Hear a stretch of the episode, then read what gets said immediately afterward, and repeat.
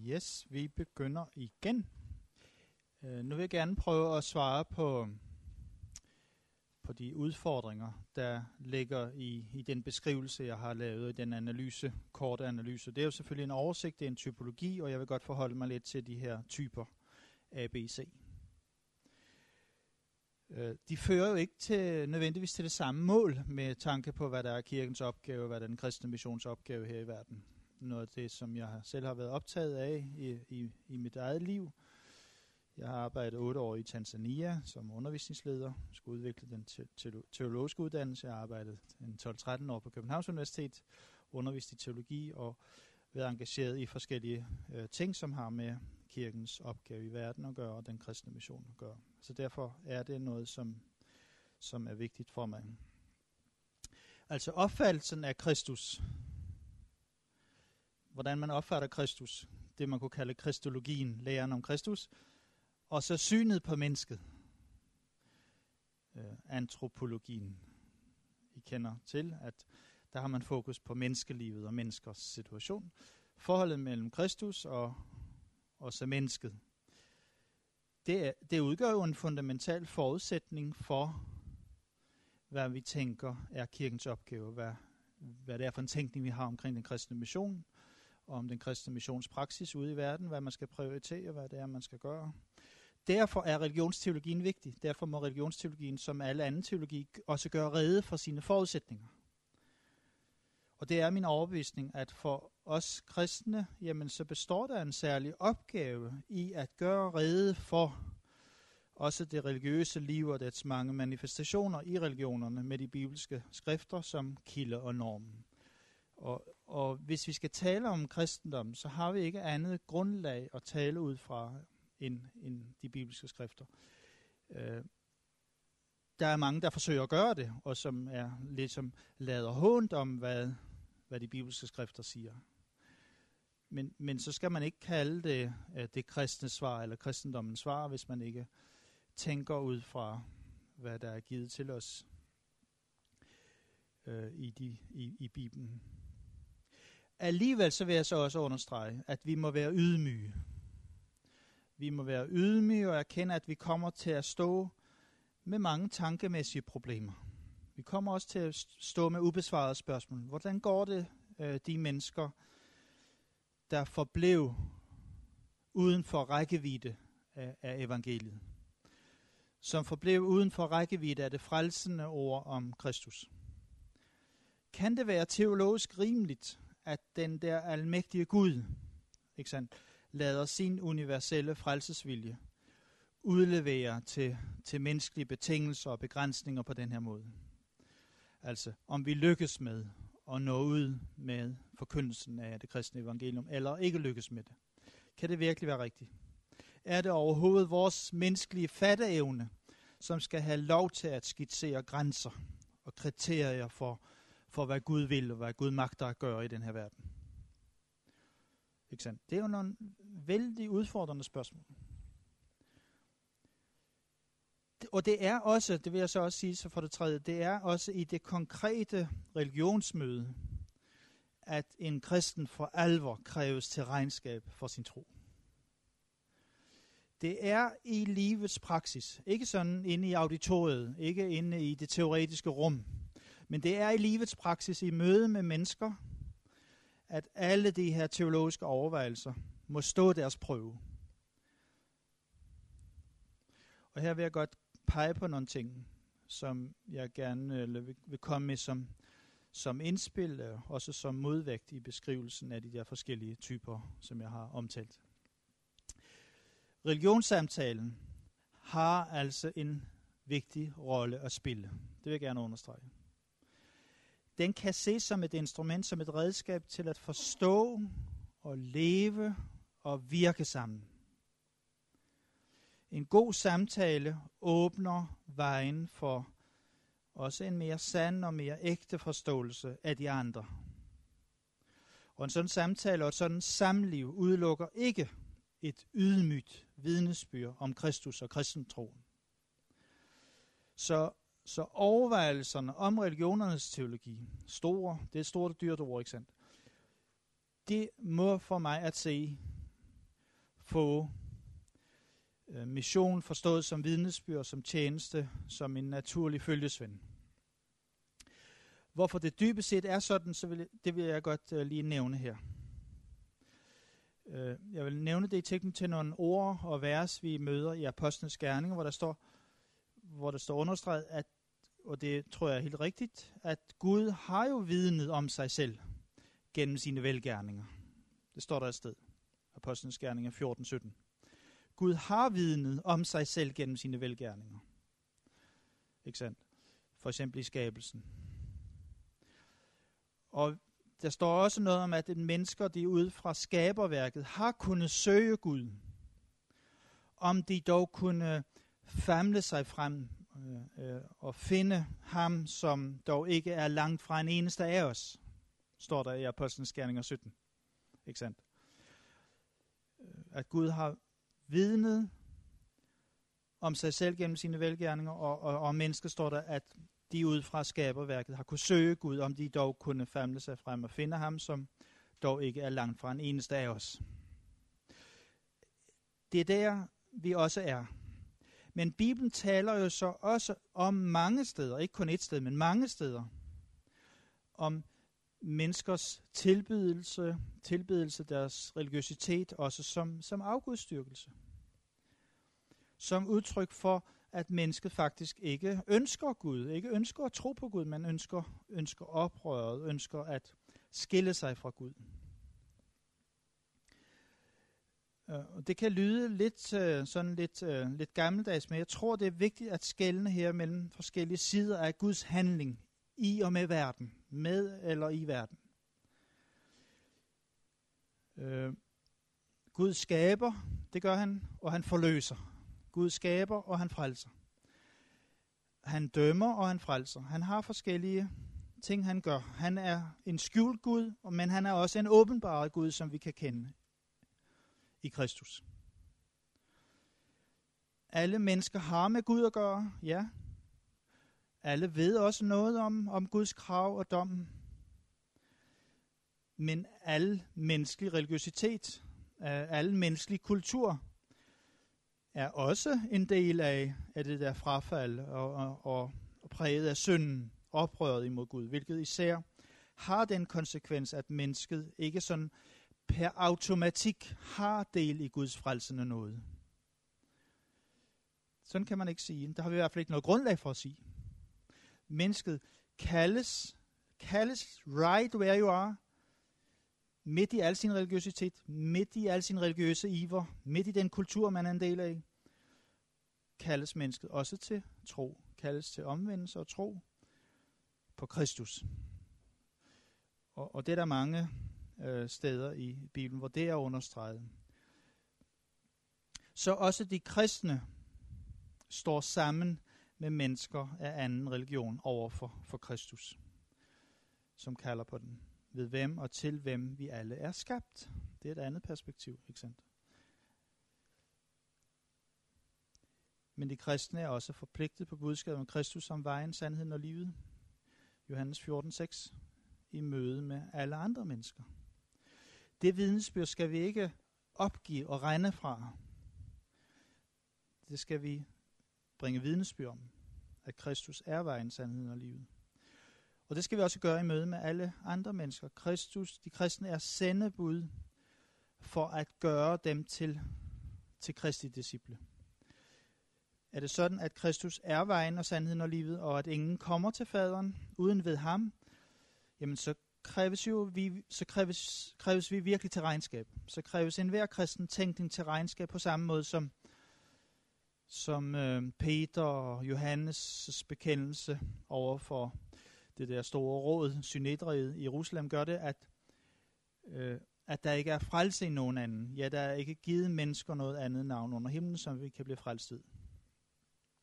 Og det gælder også i en kristen kontekst. Det gælder jo ikke kun derude et eller andet sted, hvor man ikke har hørt det kristne budskab. Det gælder også i en kristen kontekst. Øh, og også i den kontekst, hvor man mener, at man har styr på det der med, hvad kristendom er. At man har styr på, hvad kristen identitet er. Og der springer vi tit over, hvor gader er lavest. Kaldet til øh, også til mission og til tjeneste, til vidensbyrdstjeneste, er jo fortsat udfordrende aktuelt, uanset hvor vi er. At der i hans navn skal prædikes omvendelse til syndernes forladelse for alle folkeslag. Og med apostlen Paulus formulering, der består forsonens tjeneste i, at vi beder, at vi beder simpelthen på Kristi vegne. Lad jeg dog forlige med Gud. Lad jeg forlige med Gud. Ja, man kunne nævne mange vers. Jeg mener faktisk, at, at det er vigtigt, at, at vi lytter til det bibelske budskab, og det, ly, de bibelske bærende tankegange her, når vi skal besvare spørgsmålet om, hvordan vi vurderer A, B, C. Det kan godt være, for nu at eksemplificere det på et område, det kan godt være, at man i kulturelle henseende kan give plads til en enorm mangfoldighed, en enorm variation, en, en enorm anderledeshed, end det vi selv er fortrolige med, end det vi selv er trygge ved, end det vi selv har vokset op i og at vi der skal være forstående, vi skal være inklusive. Ja, vi skal faktisk give plads til en kulturel mangfoldighed, en pluralitet og en pluralisme, som, som jeg faktisk mener er vigtig.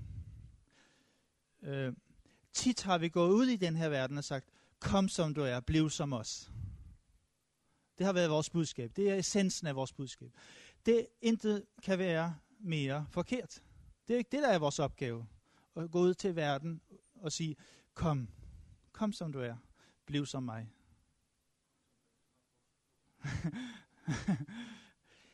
Så der tror jeg faktisk, at vi skal tænke meget mere åbent og inklusivt, og, og også se rigdommen i, at der er øh, noget, som, som kan give farve, som kan give glød, som kan give øh, en frugtbar anderledeshed, også i relation til det, at at, uh, med kristendom og kristentro. Samtidig så skal vi ikke regne rundt og tro, at det hele er et fedt, sådan teologisk set. Og at vi kan løbe væk fra, fra det unikke, fra det eksklusive i Kristus.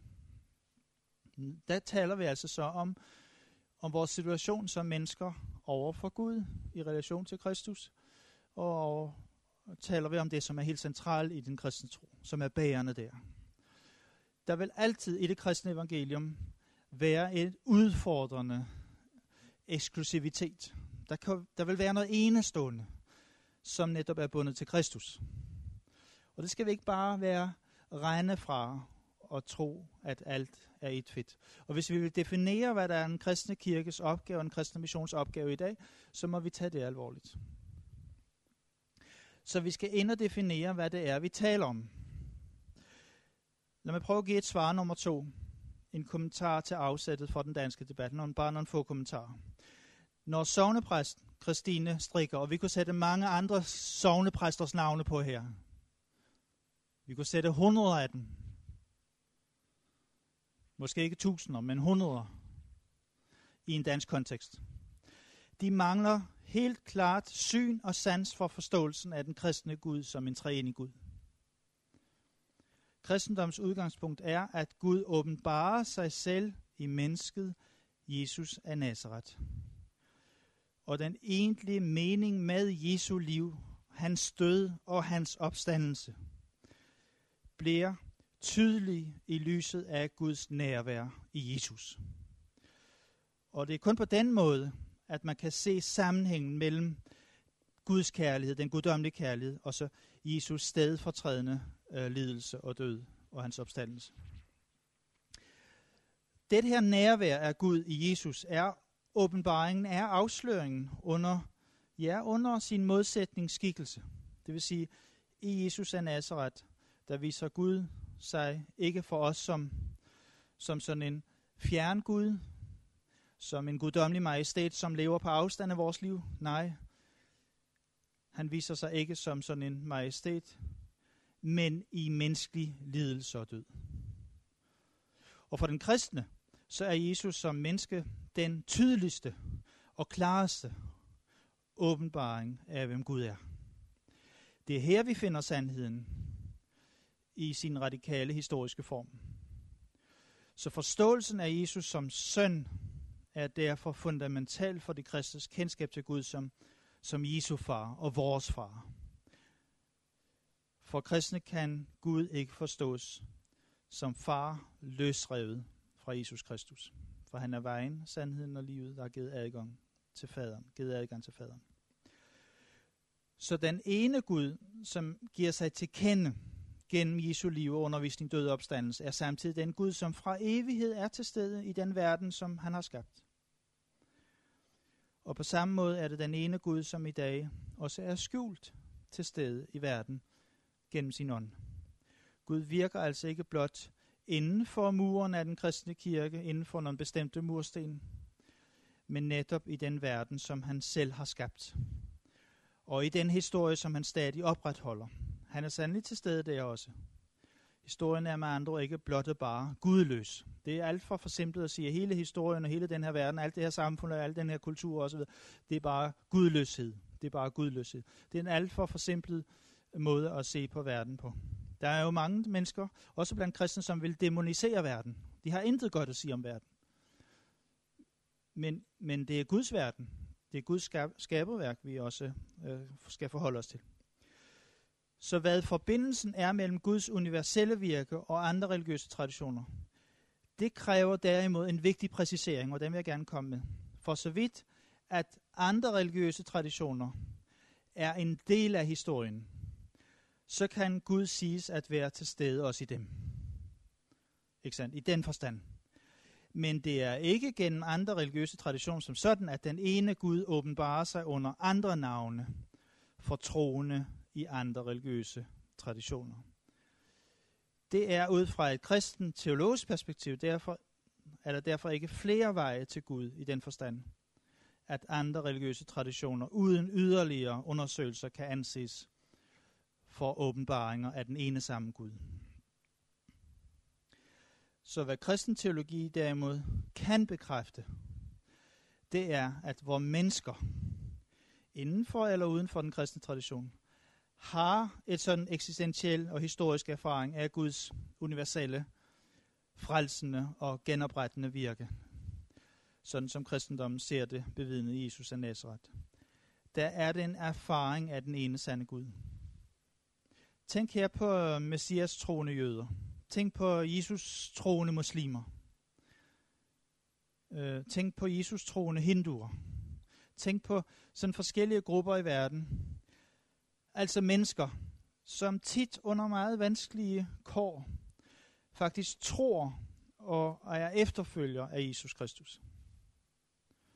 De er bundet til ham, og de kender Gud gennem ham. Men den her bekræftelse, men denne bekræftelse kommer kun i stand gennem fastholdelse af evangeliet om mennesket af Jesus og Nazareth som Guds selvåbenbaring. Ikke ved at gøre åbenbaringen af, til sådan en generel funktion ved religioner, eller til en generel øh, funktion af vores historie. Som kristne, der forstår vi kun, hvem den universelle evige Gud er gennem mennesket af Jesus, mennesket Jesus af Nazareth. Så Christine øh, Strikkers og andre danske debattørers tanker om, at andre religioner også kan være veje til den Gud, som kristendommen bekender. Det er faktisk derfor en påstand, som hverken kan godt gøres gennem nogen sammenlignende analyse eller ud fra kristen teologi. Altså vi har ikke grundlag for at sige det, de siger. Det er det, jeg gerne vil gøre opmærksom på. Vi kan sige forfærdelig masse. Vi kan sige en forfærdelig masse, og det gør teologer. De siger rigtig meget, og de siger rigtig meget vrøvl om det her spørgsmål, fordi de siger ting, som de ikke har noget grundlag for at sige. Man kunne ønske, de havde grundlag for at sige det. Man kan have rigtig mange ønsker på menneskehedens vegne. Men vi har bare ikke noget grundlag for at sige det. Vi skal ikke sige mere, end vi kan sige. Derimod så kan vi ud fra forståelsen af Gud som den treenige Gud, bekræfte, at Gud både virker i Jesus Kristus, og han virker også i den universelle historie. Og derfor så vil jeg også rejse spørgsmål, hvad det her betyder, for eksempel i forhold mellem kristendommen og islam. Jeg prøver at eksemplificere det lidt med tanke på kristendom og islam. Det er jo tit det, som vi danskere har i tanke. Og det vil jeg gøre via nogle få punkter her, nogle tydninger af kristendommen, specielt med reference til islam og kristendommen. Det er ikke sikkert, at vi når det sidste punkt, og det har jeg på som, som ekstra. Vi skal også have tid til samtalen. Hvordan skal vi så tænke om kristendom? Hvordan skal vi tydeliggøre kristendom? Det, øh, det må vel ske ved at tyde kristendommen ud fra, fra hvem Kristus er, ud fra historien om og fortællingen om Jesus Kristus. Og den historie, den må vi fortælle igen og igen, for det er den, vi lever af. Og det må vi så sige, at at, øh, at Guds ord er jo ikke bare en, er ikke en lovbog, men er først og fremmest en person, Jesus Kristus. Og dernæst historien om den person, som fortælles i Bibelen. Det er det grundlag, vi har at gå ud fra. Og når den historie fortælles, så inddrages vi som tilhører også i historien. Som kristne og som menighed, så får vi vores identitet fra den historie, som er Guds historie med verden og alle mennesker. At blive kristen, det er at høre den her historie, den her fortælling, på en sådan måde, at den bliver vores fortælling og vores historie. At historien så at sige bliver, at den fortsætter med os. Og øh, derfor må vi have modet, vi må have modet til at fortælle historien om Kristus, om Jesus. Og som vi kender den fra det nye testamente. Men også vores egen historie, vores egen erfaring kan selvfølgelig også øh, spille øh, med på den måde, at de jo er knyttet til denne person, Jesus Kristus. Det her er, øh, man kan også udtrykke det på den måde, at det er en modhistorie. Det er en anderledes historie. Det er en, en helt særlig historie øh, til andre, alle andre slags historier, vi kan fortælle. Og derfor vil den også blive oplevet ganske paradoxalt, og den vil blive oplevet som noget, der står i modstrid med sund fornuft, gængs logik. Det er den almægtige evige Gud, lader sig føde som et sårbart menneskebarn i en stald i Bethlehem. Guds søn, der hånes og forfølges og til sidst dør en, en forsmedelig død på et kors. Den korsfæstede, der, der bryder verdens magt og opstår til nyt liv.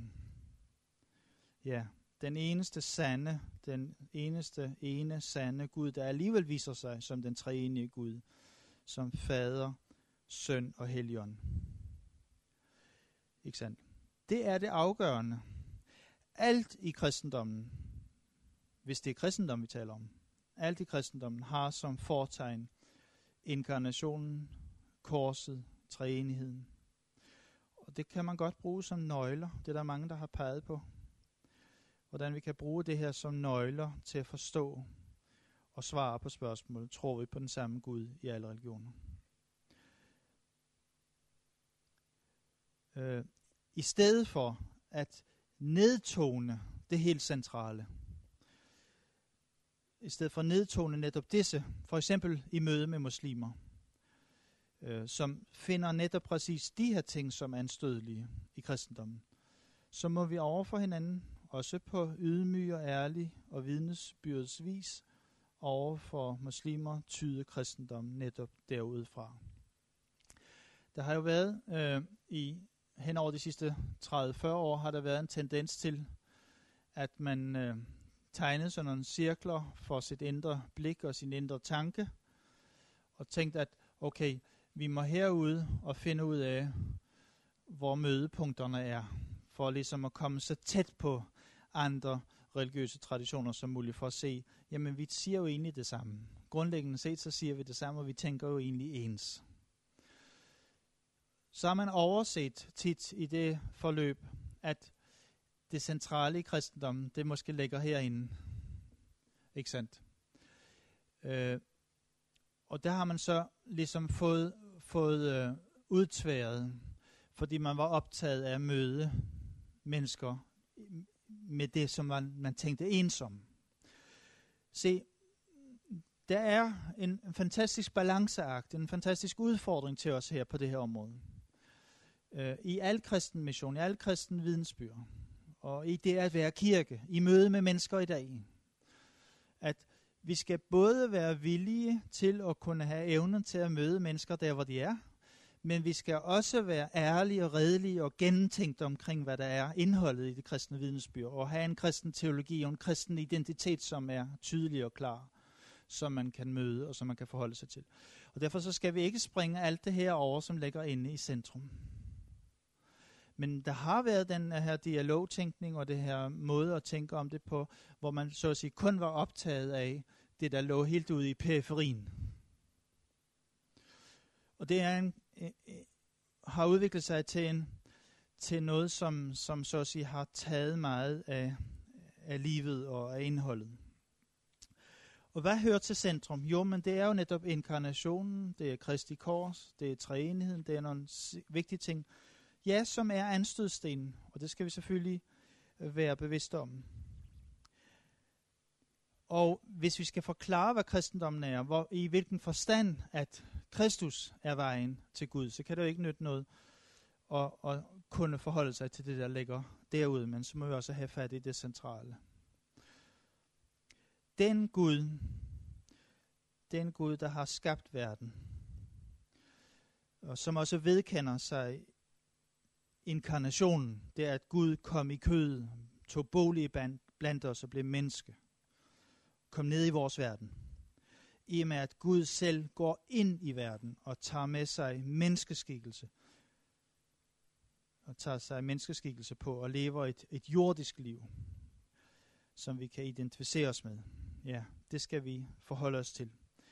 Og der kommer man til for eksempel tænke på, på Johannes 3:16. Således elskede Gud verden. Derfor kan kristendommen aldrig blive verdens fjern.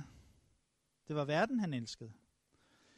Og, og der må vi sige, at intet menneskeligt er den uvedkommende, men må til stadighed iklædes kød og blod og blive til liv og fællesskab i stadig nye sammenhænge og kontekster i verden.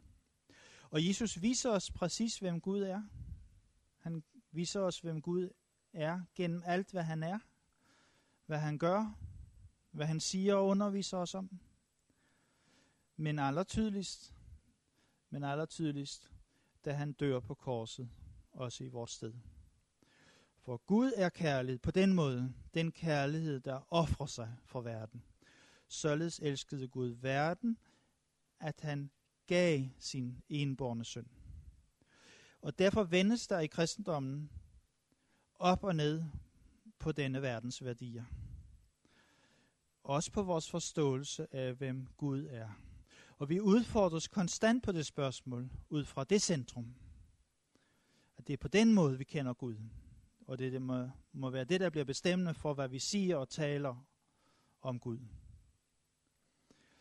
Den første menighed, den første menigheds og, og efterfølgende menigheders erfaring af Jesu fortsatte nærvær gennem hans ånd indebærer en erfaring af Gud, også som den treenige Gud. Gud som et evigt kærlighedens fællesskab mellem faderen og sønnen og helligånden, som, sig, som så siger, Gud inddrager os i. Til således elskede Gud verden, at han gav sin søn den indborne, for at enhver, som tror på ham, ikke skal fortabes, men have evigt liv. Ikke sandt?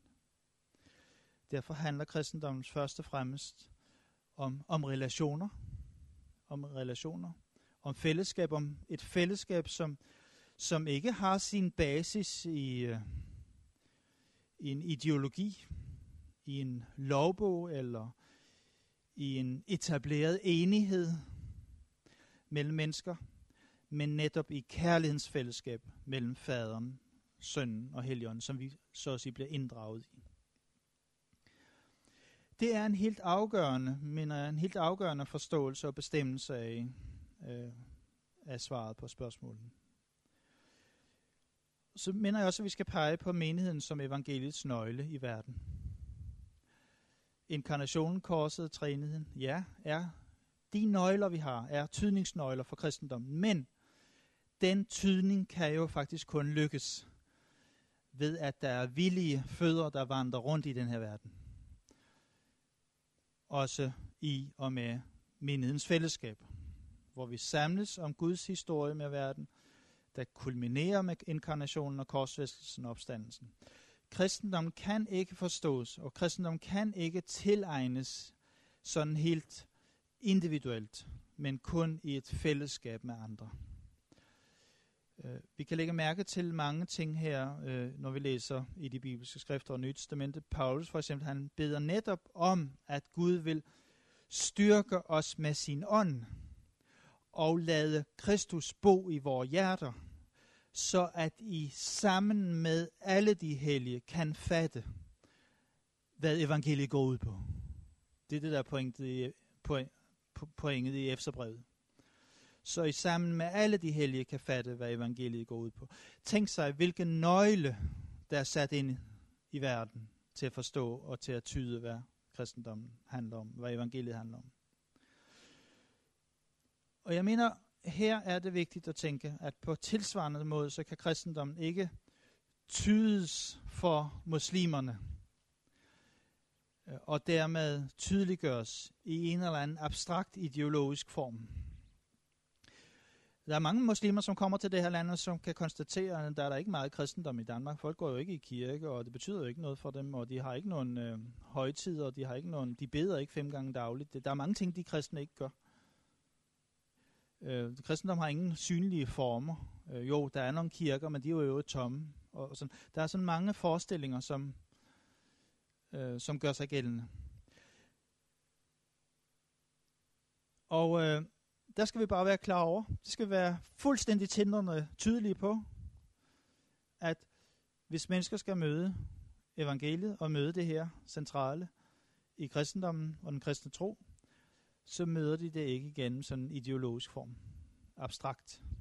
Nej, det er den lokale menighed, som tror på evangeliet, som lever i og af det, som er tydningen og tolkningen af evangeliet.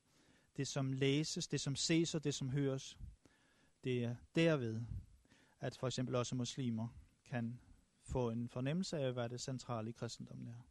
Menigheden, både når den er samlet om evangeliets forkyndelse, om dåben og om nadvånden, i lovsang og i tilbedelse, og når den er også adspredt i tjeneste, diakonal tjeneste og vidnesbyr for verden, ja, så er muslimernes og også alle andre menneskers vigtigste mulighed for at tyde og forstå, hvad kristendom drejer sig om, ja, det er gennem det her konkrete, som har med menigheden at gøre, det menighedens fællesskab at gøre. For menigheden er Kristi lægeme, fyldt med Kristi ånd. Der hvor to eller tre eventuelt er forsamlet i mit navn, siger Jesus, det er der, jeg er midt i blandt dem. Og det er der, hvor Jesu disciple lader sig sende ud for at tjene og vidne. Det er der, Jesus lover at være med dem. Det vil sige, at Jesus har knyttet sit fortsatte nærvær og virke i verden, eksplicit, men ikke nødvendigvis eksklusivt, til sin menighed. Og derfor er det i menigheden, det er den der menighed, der er samlet, og også den menighed, der er adspredt, altså som også går ud af, af sig selv og ud til mennesker. Det er der, at kristendommen tydeliggøres. Den tredje øh, nøgle her, øh, eller vi kan, vi kan splitte, det, splitte det lidt mere op. Øh, at inkarnationen i menigheden, det at, at Guds ord så at sige manifesterer sig konkret i menigheden. At Gud taler til os og til hele verden. Øh, og ikke, og, og ikke kun gør det, altså ikke gør det igen med en bog primært, men at det er Gud selv i menneskeskikkelse, i Jesus Kristus, som fortsat er til stede i verden, primært gennem sin menighed. Det er den der inkarnation, det er den der inkarnation, der bliver så afgørende bestemmende for, at mennesker kan få et direkte og nært personligt forhold til Gud. Øh, derfor kan man godt være bekymret, vi talte lidt om det også i, øh, man, derfor kan man godt være bekymret, møder mennesker kristne i dag, møder mennesker øh, det kristne fællesskab, og kan de gøre nogle positive, gode erfaringer, øh, som kan være relationsskabende? Det kan man godt spørge om. Møder de inkarnationen på nogen måde? Møder de den menighed, der kalder Gud for Abba, far, så tydeliggøres kristendommen for den. Muhammed, Muhammed han forlod Mekka på et tidspunkt, hvor han blev forfulgt og så emigrerede han til Medina, hvor han så at sige fik ganske meget magt og blev hersker på vegne af Gud. Kristendommens historie er den, at Jesus Kristus opgav sin guddommelige herlighed for at blive en tjener for mennesker. Øh, også i den grad, at han blev forfulgt af herskerne og til sidst beslået ihjel. Så kirken og de kristne har langt fra altid fulgt Jesu eksempel, men Jesu kald til tjeneste for verden er en stadig udfordring til kirken og et stadig kald også til omvendelse. Så når menigheden følger i Jesu fodspor, og også i efterfølgelse af ham, og som, som tjener for ham, det er på den måde, at kristendommen tydeliggøres. Og det andet er korset i menigheden, ikke sandt? Korset, Kristi kors er en, en dårskab, virkelig en dårskab for verden, også for muslimerne. Det er meget for arven at tale om, at Guds søn dør på et kors. Fordi det jo forstås som udtryk for Guds uretfærdighed og Guds svaghed. Gud er ikke svag, han er stærk. Var det ikke uretfærdigt, at Guds syndfrie udsending skulle lide?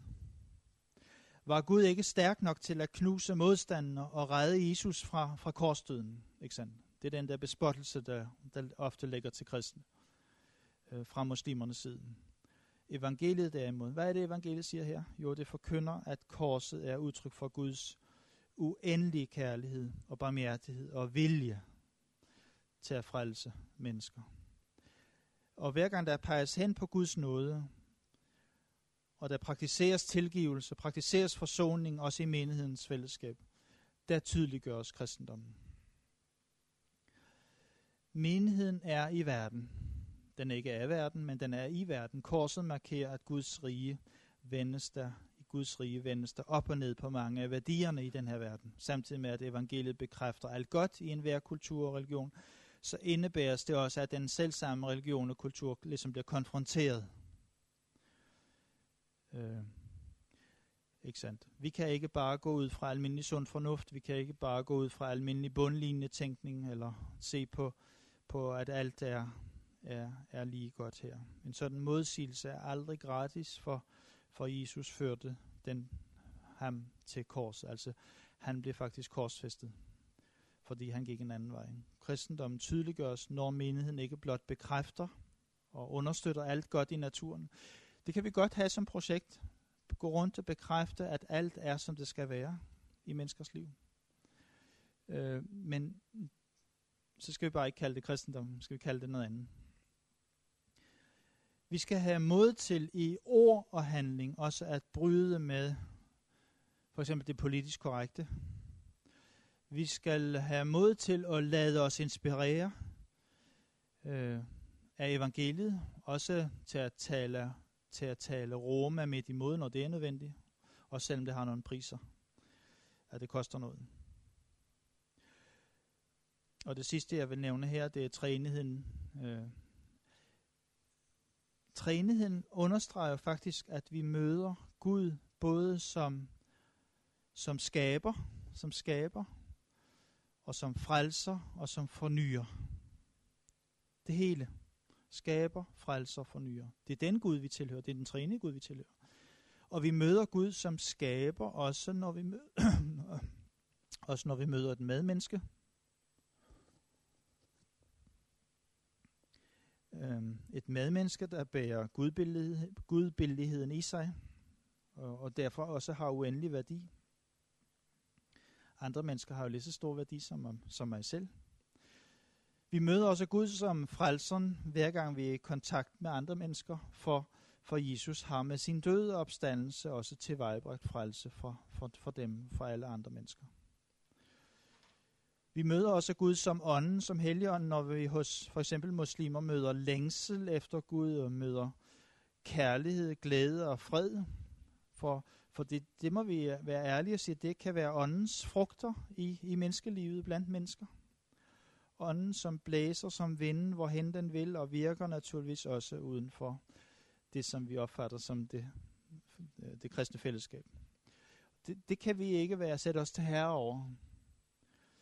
Kristendommen tydeliggøres, når menigheden er et åbent fællesskab, et inkluderende fællesskab, der gavmildt anerkender og glæder sig over Guds mangfoldige og underfulde virke. Ikke bare i menigheden, i menigheden men, men i verden. Det skal vi være ærlige at sige. Træenigheden er det kærlighedens fællesskab mellem faderen, søn og helligånden, som Gud ønsker at inddrage alle mennesker i, og som menigheden lever i. Øh, menigheden er ikke en organisation øh, etableret af mennesker med de samme meninger eller holdninger, men den er udsprunget af, udsprunget af og knyttet til treenighedens fællesskab. Øh, kristendommen tydeliggøres, når menigheden opleves som et åbent og varmt, Kristus-centreret fællesskab med plads til forskellighed. Der kunne siges rigtig meget mere om det her, og der har jeg også lyst til at også øh, sige nogle ting her under det sidste punkt. Men øh, det giver ligesom retningen, også hvad det er, vi skal gøre. Vi skal gå derude på, på vejen, på tage vandringen, gå ud på vejen. Og der skal vi også dele øh, troen med mennesker og dele det kristne vidensbyr og pege på, at Jesus er, er vejen og sandheden og livet. Øh, ja. Vi skal helst have noget tid til samtale og spørgsmål, og derfor tror jeg, vi stopper her. Så hvis der er en, to, tre, fire spørgsmål, så lad os tage dem nu. Lidt samtale. Så gentager jeg nok lige spørgsmålet af hensyn til mikrofonen, så vi også lige får det med. Bare vær frimodig, hvis der er... Ja. Ja.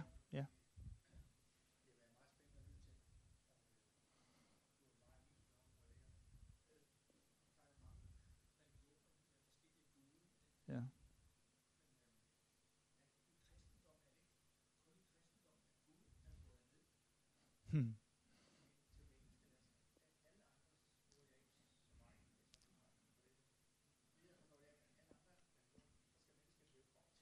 hmm. Den der, den der opadstræben, den der, øh, skal vi sige, det, hele det oplæg til alt det, vi skal gøre for at skabe en god relation, for at skabe forsoning. Øh, det finder vi øh, i rigtig meget religiøsitet verden over. Altså, hvad, hvad der ikke er blevet bragt af ofre på det alter. På det alter, hvor der skulle skabes øh, forsoning og gode relationer også mennesker imellem, men så sandelig også til formidelse, til formidelse af guddommen. Altså der har jeg jo mødt meget øh, øh, stærkt i, i Afrika, øh, hvor, hvor Gud jo tit var en noget diffus, altså hvis vi tager Vestafrika, opfattelsen af hvem Gud var, sådan øh, den traditionelle Gud, er tit en meget diffus og fjernstørrelse. Og hvis vi skal i kontakt med denne Gud, så må der være nogle øh, medier, nogle melleminstanser, nogle mellemmænd måske, som vi skal gå til. Og de er så vores religiøse forvaltere, som kan sikre, at vi kan have en adgang til Gud. Så den tanke om, at der skal ske noget, der skal gøres noget, der skal etableres noget, for at kunne have en god relation, den er jo meget tydelig. Øh, og det er så ikke fund, dybest set er det ikke fundamentet i kristendommen. Jo, Gud selv går ind i vores verden. Han tog bolig blandt os, ikke sandt?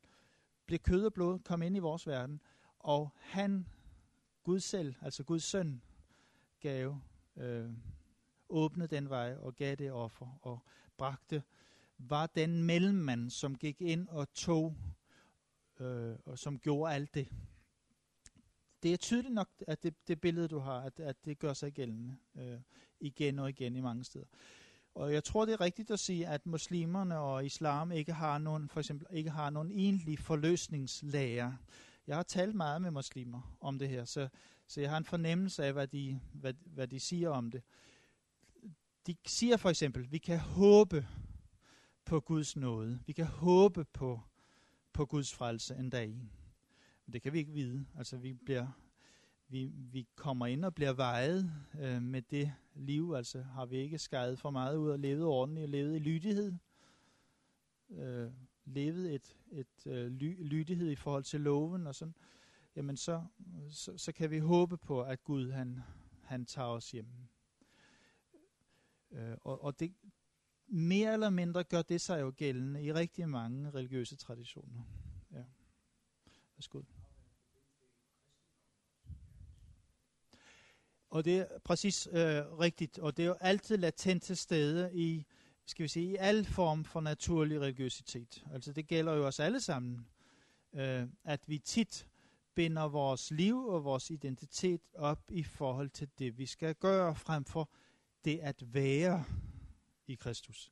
Altså det er jo kæmpe forskel på, om, om kristendom og kristentro er sådan en, øh, sådan en, en, en, en lille lovreligion, øh, eller om det er frihed, altså til, og der siger for eksempel Nytestament, til frihed, altså vi, øh, til, til frihed har Kristus øh, fri, altså vi, vi, vi er sat virkelig frie i, i ham, og det skal forstås øh, sådan, at, at den, det som Kristus repræsenterer, det som han har gjort, og det han har gjort og handlet på vores vegne, at det er noget, der gør, at vi er frie og har fri adgang til, til Guds nåde og, og barmhjertighed. Og, og det, det, som er nede, det bliver, bliver vendt op og det, som er oppe, det bliver vendt ned. Altså det hele kommer til at stå på, på hovedet. Og af til, til siger man sådan lidt, lidt spydigt, ikke sandt, at kristendom eller Guds rige, det er den omvendte verden. Og det er det jo i flere, øh, i flere betydninger, at, at det hele vendes om op og ned.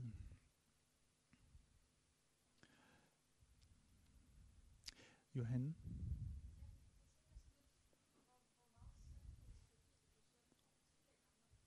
Mm-hmm. Ja.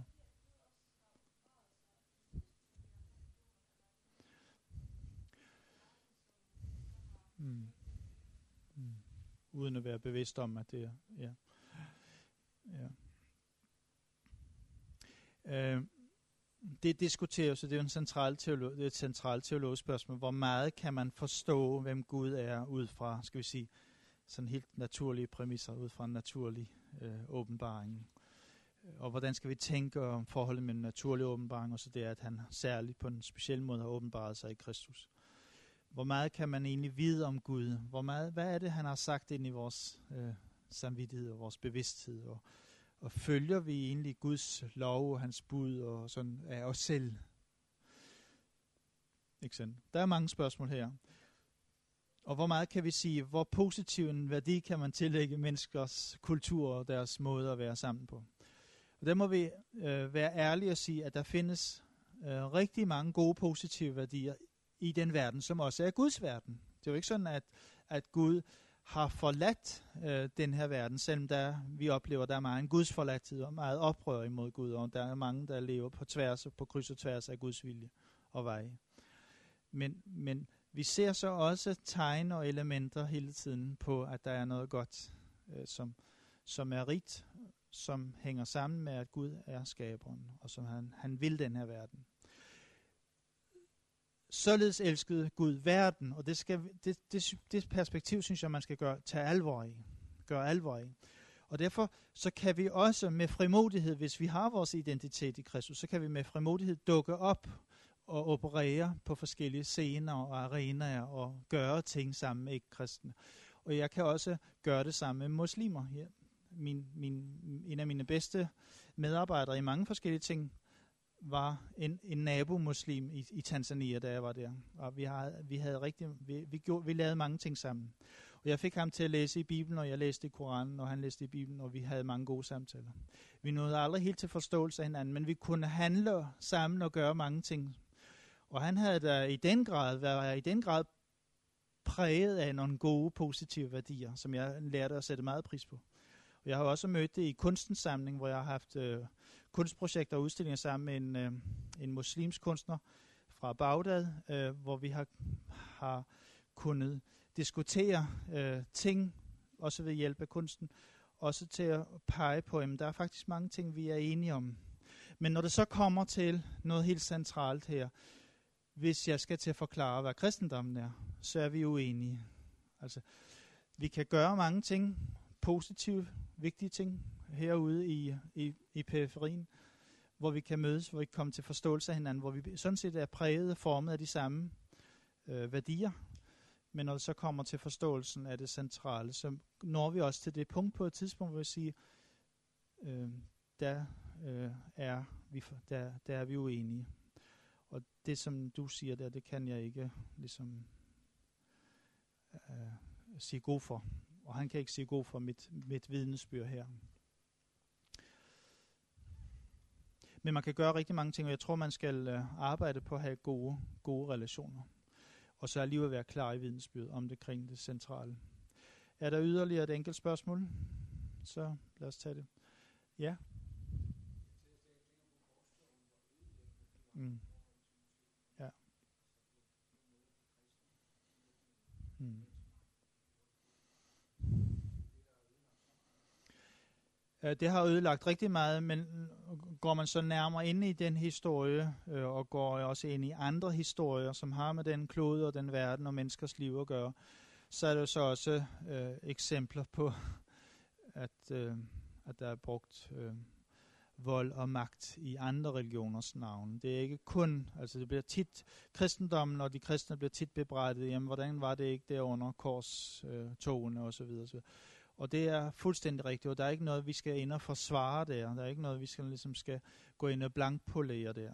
Det er en sand og det er en ægte historie. Men den sande og ægte historie om andre øh, religioner og deres fremfærd, altså den, den, den kender vi også. Vi kender den også i moderne tid, men vi kender den også historisk. Det er jo interessant at tænke på, at Afghanistan og Azerbaijan og sådan forskellige lande der, at der var kristendommen jo helt bærende og afgørende en gang. Ikke sandt? Du kan også tage andre muslimske lande i Mellemøsten, hvor den kristne øh, forkyndelse og den kristne kirke spillede en helt central rolle, men hvor situationen i dag jo øh, er noget anderledes. Øh, og nogle steder har man da endda haft held til at, at nærmest fjerne de kristne fra, fra, fra jordens overflade. Ja. Ja.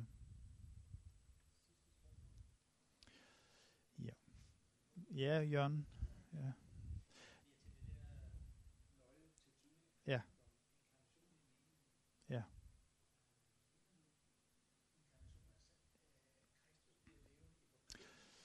Ja.